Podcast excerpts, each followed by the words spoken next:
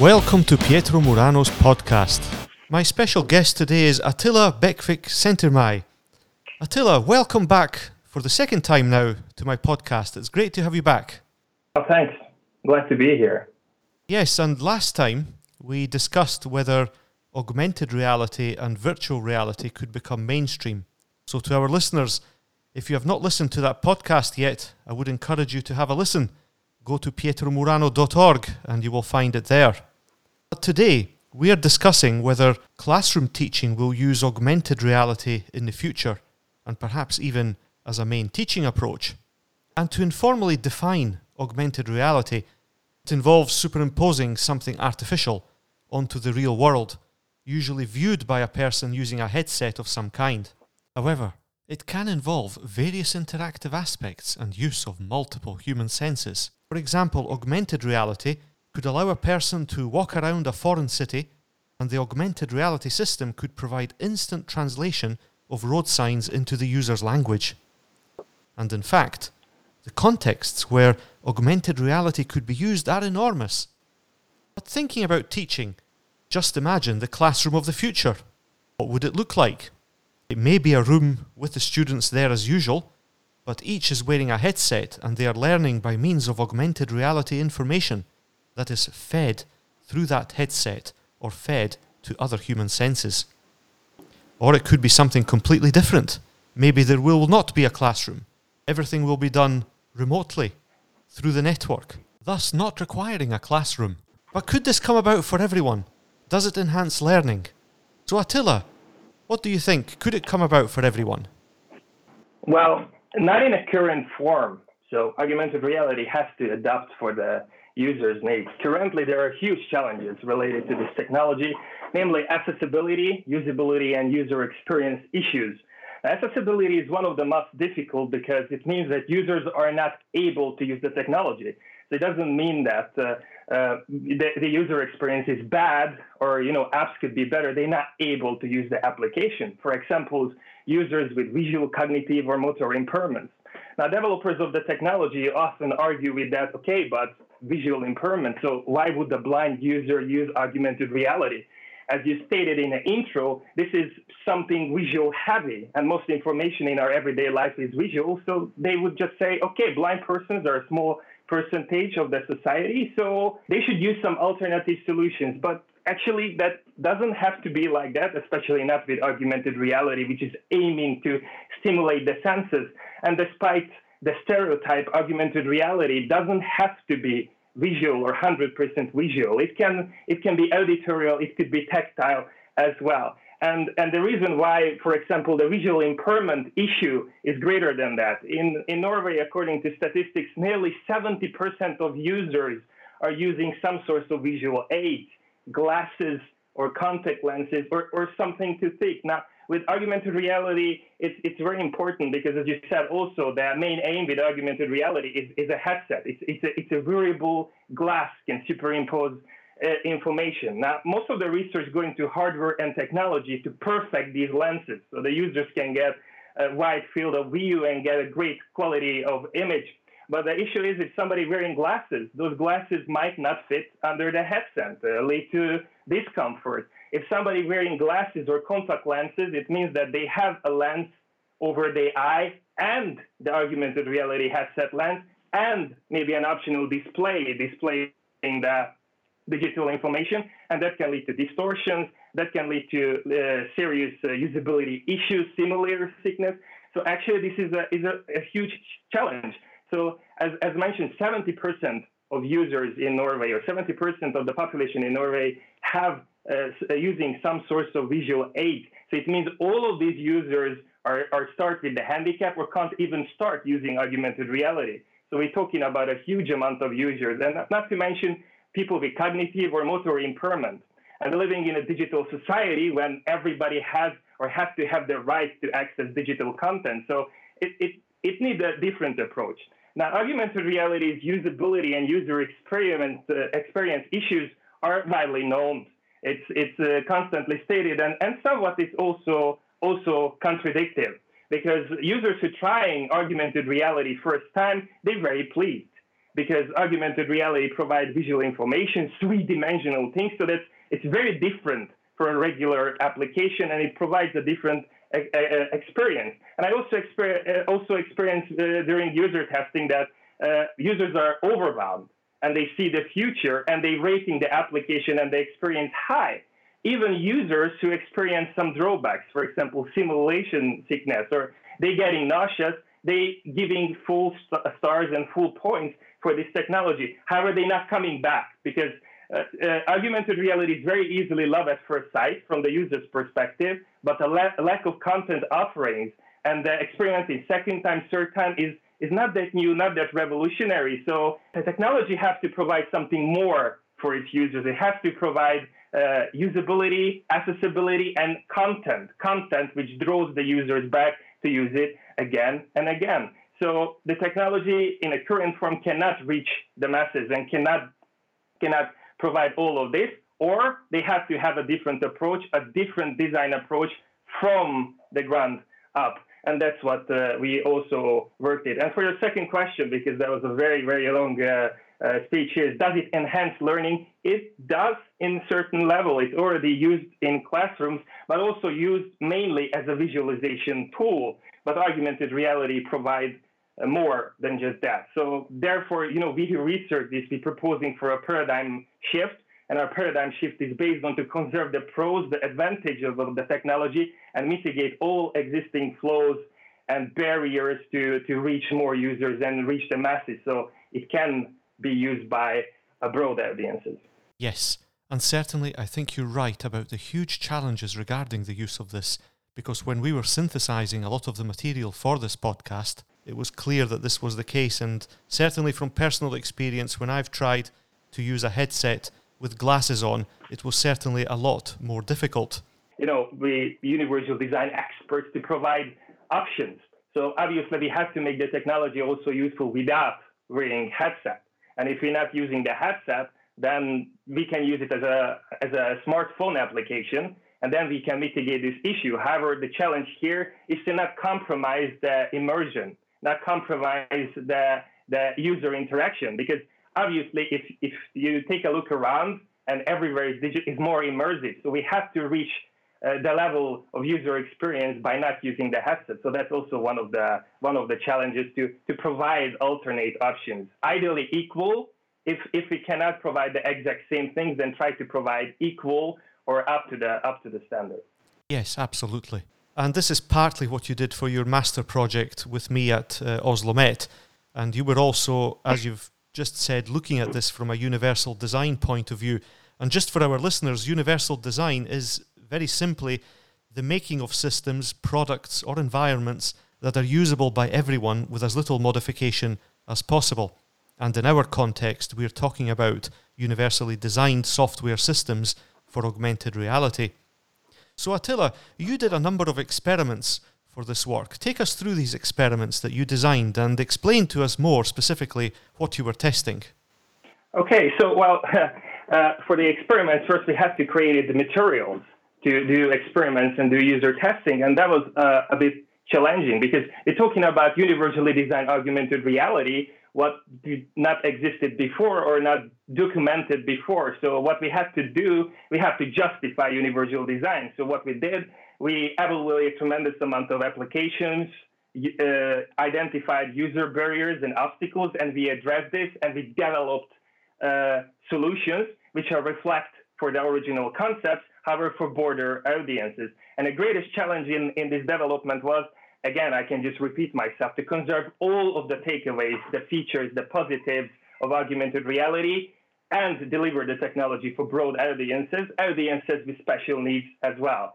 So after we had the material, after we had three different prototypes uh, representing three pedagogical approach.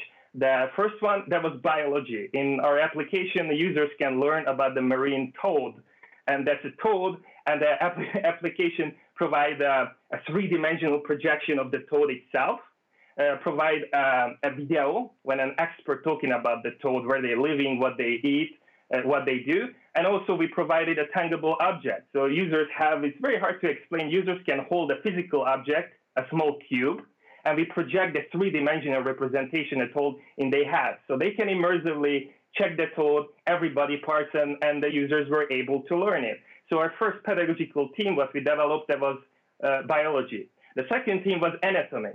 So anatomy is widely used in, in augmented reality to see certain body parts. However, we detected usability issues with that because because uh, labels of certain body parts and graphical representations might use difficulties for people who have low color vision uh, deficiency or color blind or, or using glasses. So we have to emphasize and we have to have to find certain graphical ways to, to separate the, the three-dimensional elements.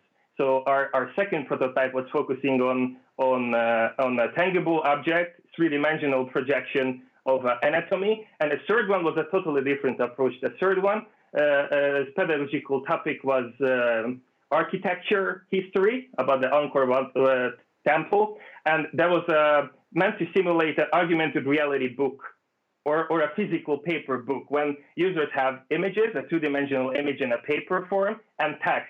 However, we use augmented reality features to make the image on the book three-dimensional, so users can have a better overview, a better spatial imagination and representation uh, of the temple itself. And also we added features because augmented reality as I said, meant to stimulate the senses. So we use computer vision to recognize the physical text, and we converted this physical uh, physical text to synthetic, uh, synthetic audio. Similarly, how screen reader is working. In this case, we could achieve that a blind person can start and stop by touching the physical piece of paper to, to start uh, audio. So the application reading up uh, audio uh, of the text without the need of any edit hardware or anything. It works in the application. And also users will ask, okay, but how is that can benefit people who can see or not have visual impairment? Now, easily you can turn a, a physical object to an audio book. So if you have the book or you have a piece of book, you use the application, you automatically works. You just starting the application, you're targeting on the on the piece of paper, and it starts reading up the text. So you can go to the kitchen, uh, do kitchen stuff, or you can go to the bathroom, do bathroom stuff, and application reading up for you uh, the text. So actually, that was very welcome with users also without impairments, and also how the design we made. We were very careful to not stigmatize users. So uh, it didn't happen that uh, a blind user saw, okay, but uh, what is this? So this is a, a, second thought that I can use this application. And even vision users, they now ask that, is this something for people who can't see or have impairment? So uh, we were very careful to neglect that. So these were the materials we worked with, and two experiments were designed. Now, first of all, after we mitigated most usability and accessibility issues we identified related to augmented reality, we have to be sure that it does work.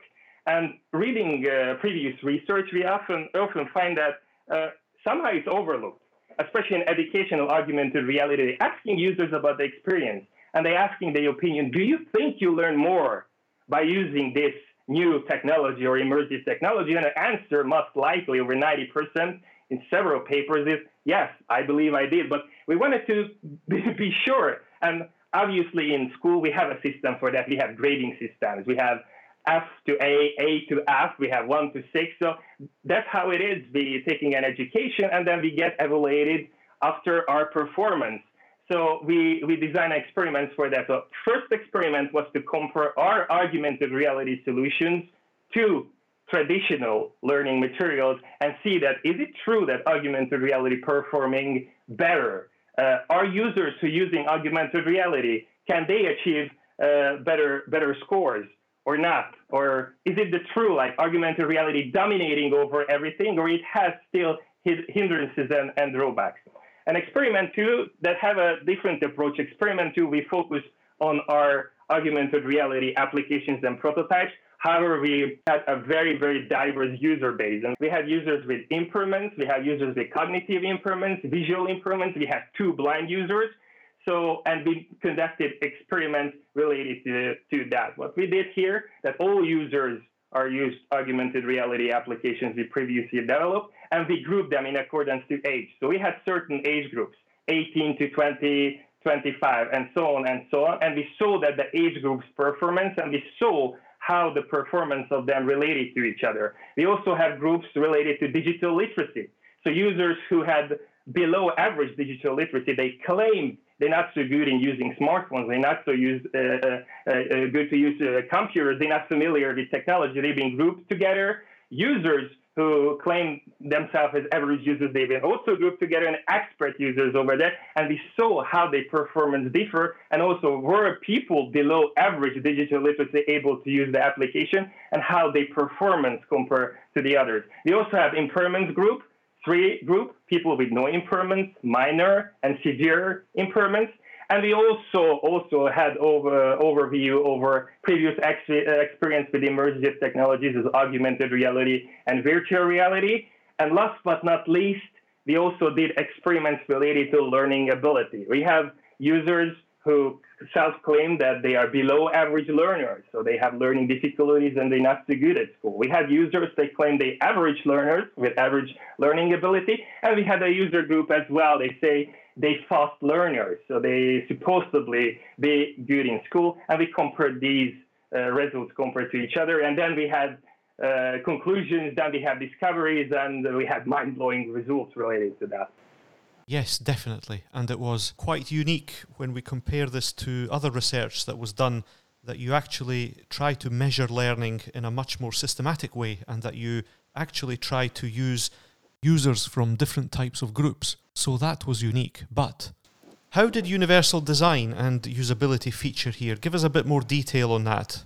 It featured and, and it performed like uh, incredibly well. So I even get surprised. So uh, universal design showed huge potential uh, to identify uh, issues in existing applications. Now, uh, someone would say, why would you uh, analyze applications? Why would you evaluate applications uh, using universal design and its principles who not meant to be universally designed? Well, easily to identify flaws and to, to figure it out what could do better, what can cause problems for users, what can create user barriers. And also, it's very important to state the uniqueness of universal design because universal design is not just a usability testing tool or accessibility testing tool. Universal design addressing usability, accessibility, and user diversity. And also, uh, universal design we're talking about universal design of ICT in our context, but it's universal design of products and universal design of environments also exist, and they're using the same principles. It means that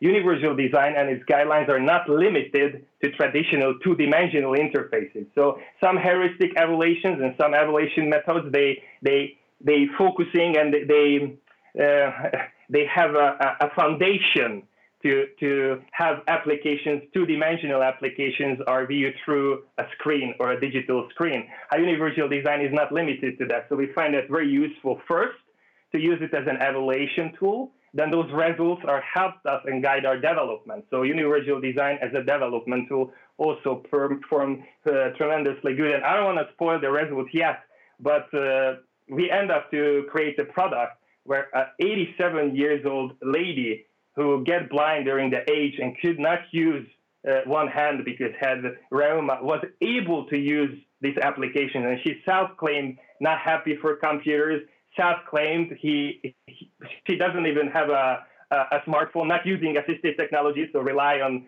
on a husband and and a husband have and was able to produce measurable measurable test results using a hologram of a frog so that's uh, that's uh, kind of surprising and, and very satisfying. And also her results in, in one test she achieved 50%. In another another test she was over 40%.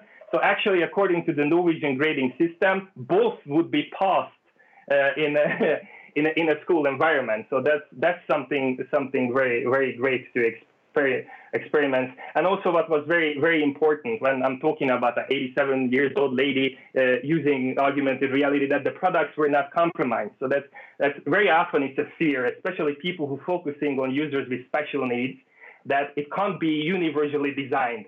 Because if you focus on the users with special needs, then users who don't have those special needs are feel like, okay, this is you know, I'm not get the, the, the visual thing. This is not something cool. This is compromise. And it's the same with, uh, with optimizing for digital literacy level. So very often people optimizing for the average users, but then power users and below average users are overlooked.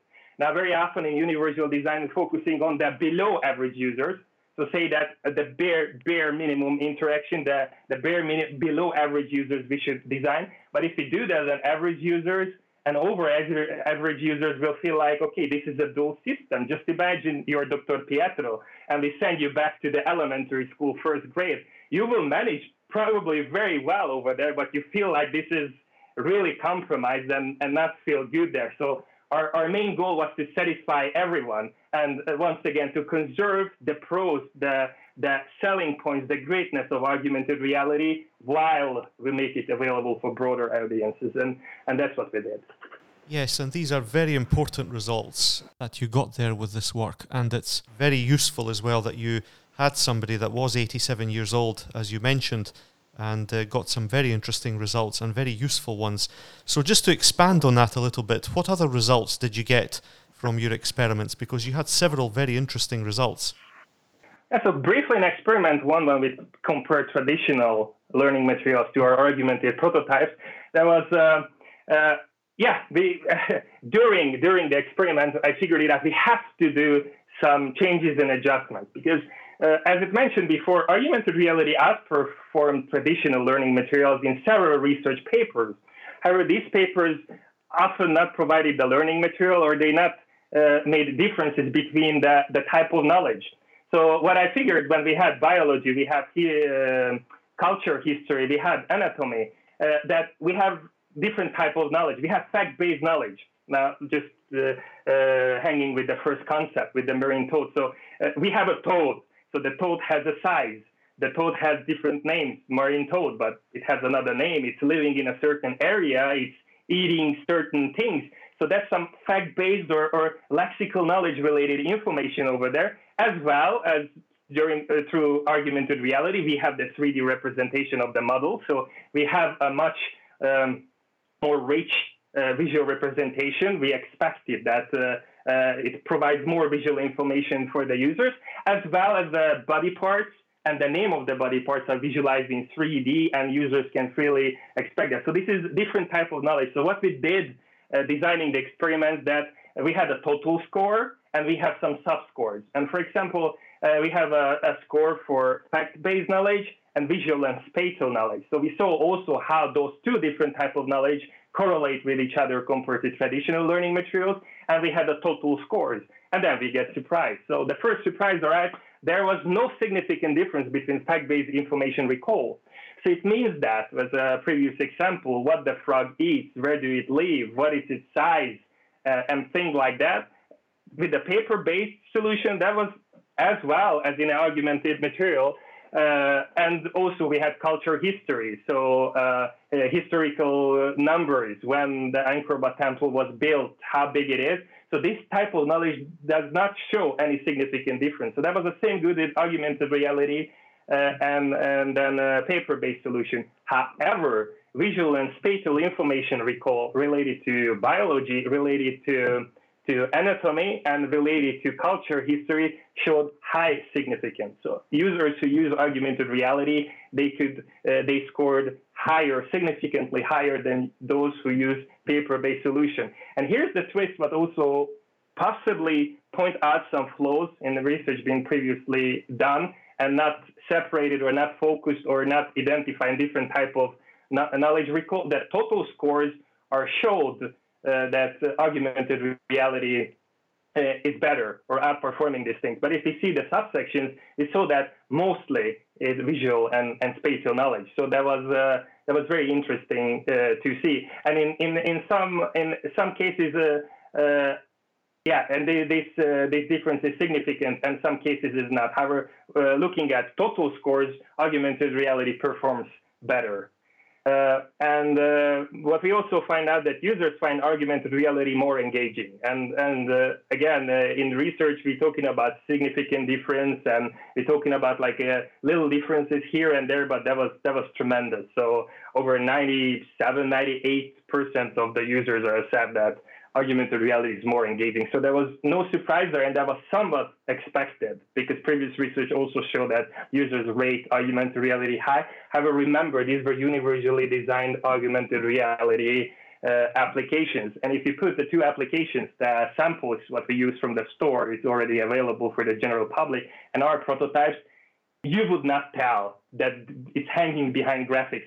Actually, because of the tweaks for the visually impaired, uh, for the tweaks with the playing with the foreground, background, with the with the representation of information. Yeah, I'm biased now, but it looks as good, or I believe even better than those who are not accessible for the users. And remember, we had blind users who could also use the application. So uh, this was a big victory here that, that users find AR more engaging and they not thought about it, that it could be used by blind users or, or anything like that. They just thought this is something good uh, and it's, it's cool. Now, another interesting thing over here was also uh, thinking about, about previous research was interesting that our users self-evaluation not always correlate with their performance. As I mentioned before, there were multiple papers uh, tested users, tremendous amount, thousands of users, hundreds of users who tried augmented reality, and then they have to self-evaluate themselves and they have to answer questions. Do you think you learn more or your learning performance better with augmented reality? And they responded yes. Now in our research, we asked users about that. That do you believe you perform? How how do you self-rate yourself, self-evaluate yourself? Uh, but we had the test scores as well. So when we compared the self-evaluation with the test scores, then we figured it out that's uh, natural correlation. Most augmented reality users, they say, I think I perform very well. The tests were fairly easy. I could answer all questions. I'm quite confident in getting uh, good, uh, good answers and good grades. However, when we saw the results, then we saw that that's not really differentiate so much. So the self-evaluation wasn't correct. Now, it can have many reasons. It's, it's also noted and recorded in multiple research that our users have more motivation and engagement because they have a first-hand uh, experience uh, with the with the thing. So that that could you know give the illusion that they perform good or perform well. But that was that was very interesting and also pointing out that further research should have more focus on that because the user's personal opinion and self-evaluation about the performance and the performance related to, to learning and test scores do not correlate or not always correlate with the real performance uh, during the test. So this has to have uh, more attention on the future. Now in experiment two, we had a different approach as been, has been stated before, use augmented reality uh, applications with diverse user base, as diverse as it could be. Now, the, the good takeaway over the all improvement group could produce test results.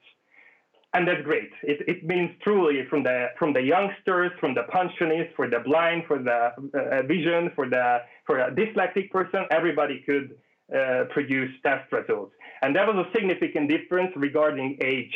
That's somewhat expected. That the oldest age group, the 60 plus age group, performed the worst according according to our test. However, interestingly, the 35 to 44 age group performed the best. So, but uh, uh, and the difference between the performance of the user groups were, were significant. But however, there was no significant difference regarding digital literacy. And that seems like a, a, a big uh, victory for universal design as well. So imagine a person who say, I'm below average user. I don't like smartphones. I don't like technology. I'm a digital guy, especially the older generation who were represented in this research. There was no difference regarding to digital literacy between the users, uh, but obviously we made the application as intuitive as possible. We used symbols, we used affordances, and we automatize in a high level the application so they don't have to have previous knowledge. And, and, and the next uh, surprising result was there was no significant difference regarding uh, uh, users who had previous uh, experience with immersive technology. So we also, when we audit users, we ask them, do you ever tried augmented or virtual reality before? Do you, do you have a concept? Do you have something, a mental model in your head? Can you recall what is augmented reality, what virtual reality is? Now, most of the users we recruited did not have, but few had experience, experience with this. However, the test results, uh, what they what they provided in the end, did not show significant difference. So, I hope we obviously we need to have investigate this more and include more and more users to this test. However, this is a clear victory of usability and accessibility when below average users who are not even familiar with smartphone use, not hanging behind those who actually experts or hanging behind those who using smart devices and ITC devices regularly. And one of the most interesting catch uh, to the end, there was no significant difference regarding self-claimed learning ability between users. Now, this is something I have to check multiple times that the numbers are, are correct. Uh, because uh, it was somewhat uh, not, not, expected. It was, it was more interesting that average users perform the best. It means average users perform the best according to main scores. So that was somewhat not expected. Fast and slow learners perform similarly. Now, also searching for similar similar research before that was notified in, in elementary school classrooms that they use augmented reality and below average students or even classified as bad students in a paper, they significantly perform better uh, compared to the, the study performance using traditional methods. However, good students and over over average students not perform well or different at all. Actually, in some cases, performed uh, a bit worse. So that's that's also interesting that that uh, why, why is that? Why is that students who hanging behind, students who usually not perform well, students who uh, or participants who not declare themselves as fast learners or average learners are are per perform better. Now there are multiple hypotheses we can we can develop here. Maybe the universal design approach, the multimodal information presentation, can wash away the differences between uh, uh,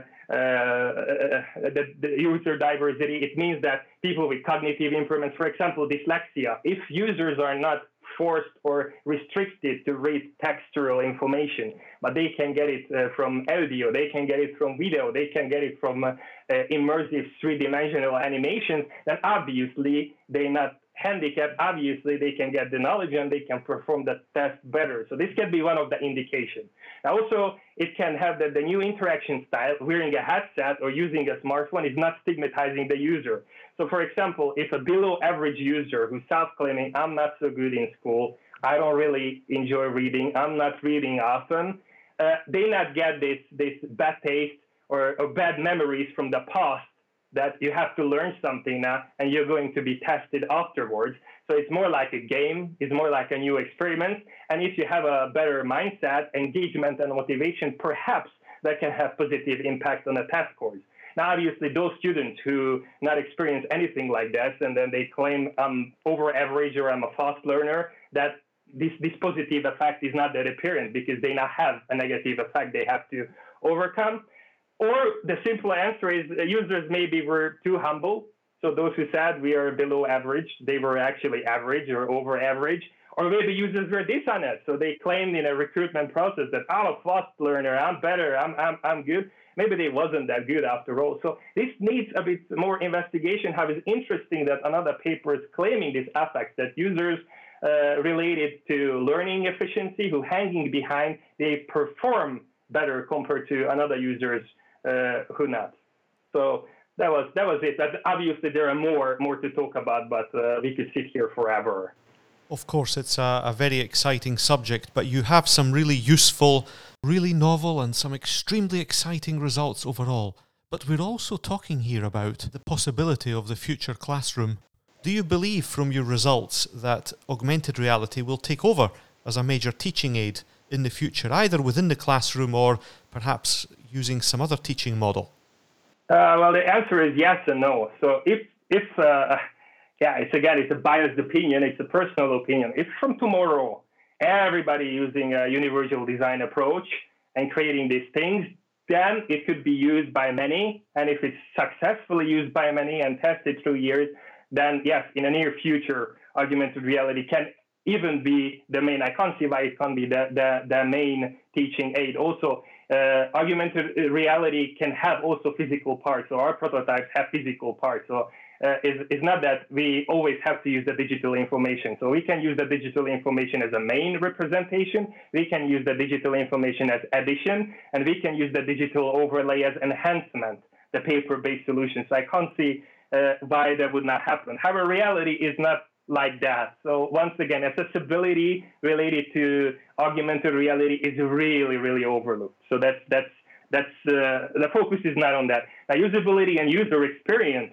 that's in a center, and that's that's a challenge. That's an issue uh, developers and researchers try to address in the last 50 years of the technology exist. And uh, yeah, there uh, in recent years there were attempts more and more usability guidelines are, are, are published or discussing and proposing for, for more work and more focus on a user-centered design. However, that could uh, that could take take time. However, I'm also a bit pessimistic, if you say, like like in the future, because each time that a new media format appeared and was available for the masses, it's it's it's been it's been expected a, a revolution and a revolution of of uh, traditional teaching methods. So first, when the radio appeared, that was like, wow, it's auditory information. We don't have to walk hundreds hours to school and, and back. We don't have to uh, pay crazy much amount of uh, money for education. So we can be home and the best researchers, the best lecturers, the best teachers can teach us. Well, we figured out through the years that radio is not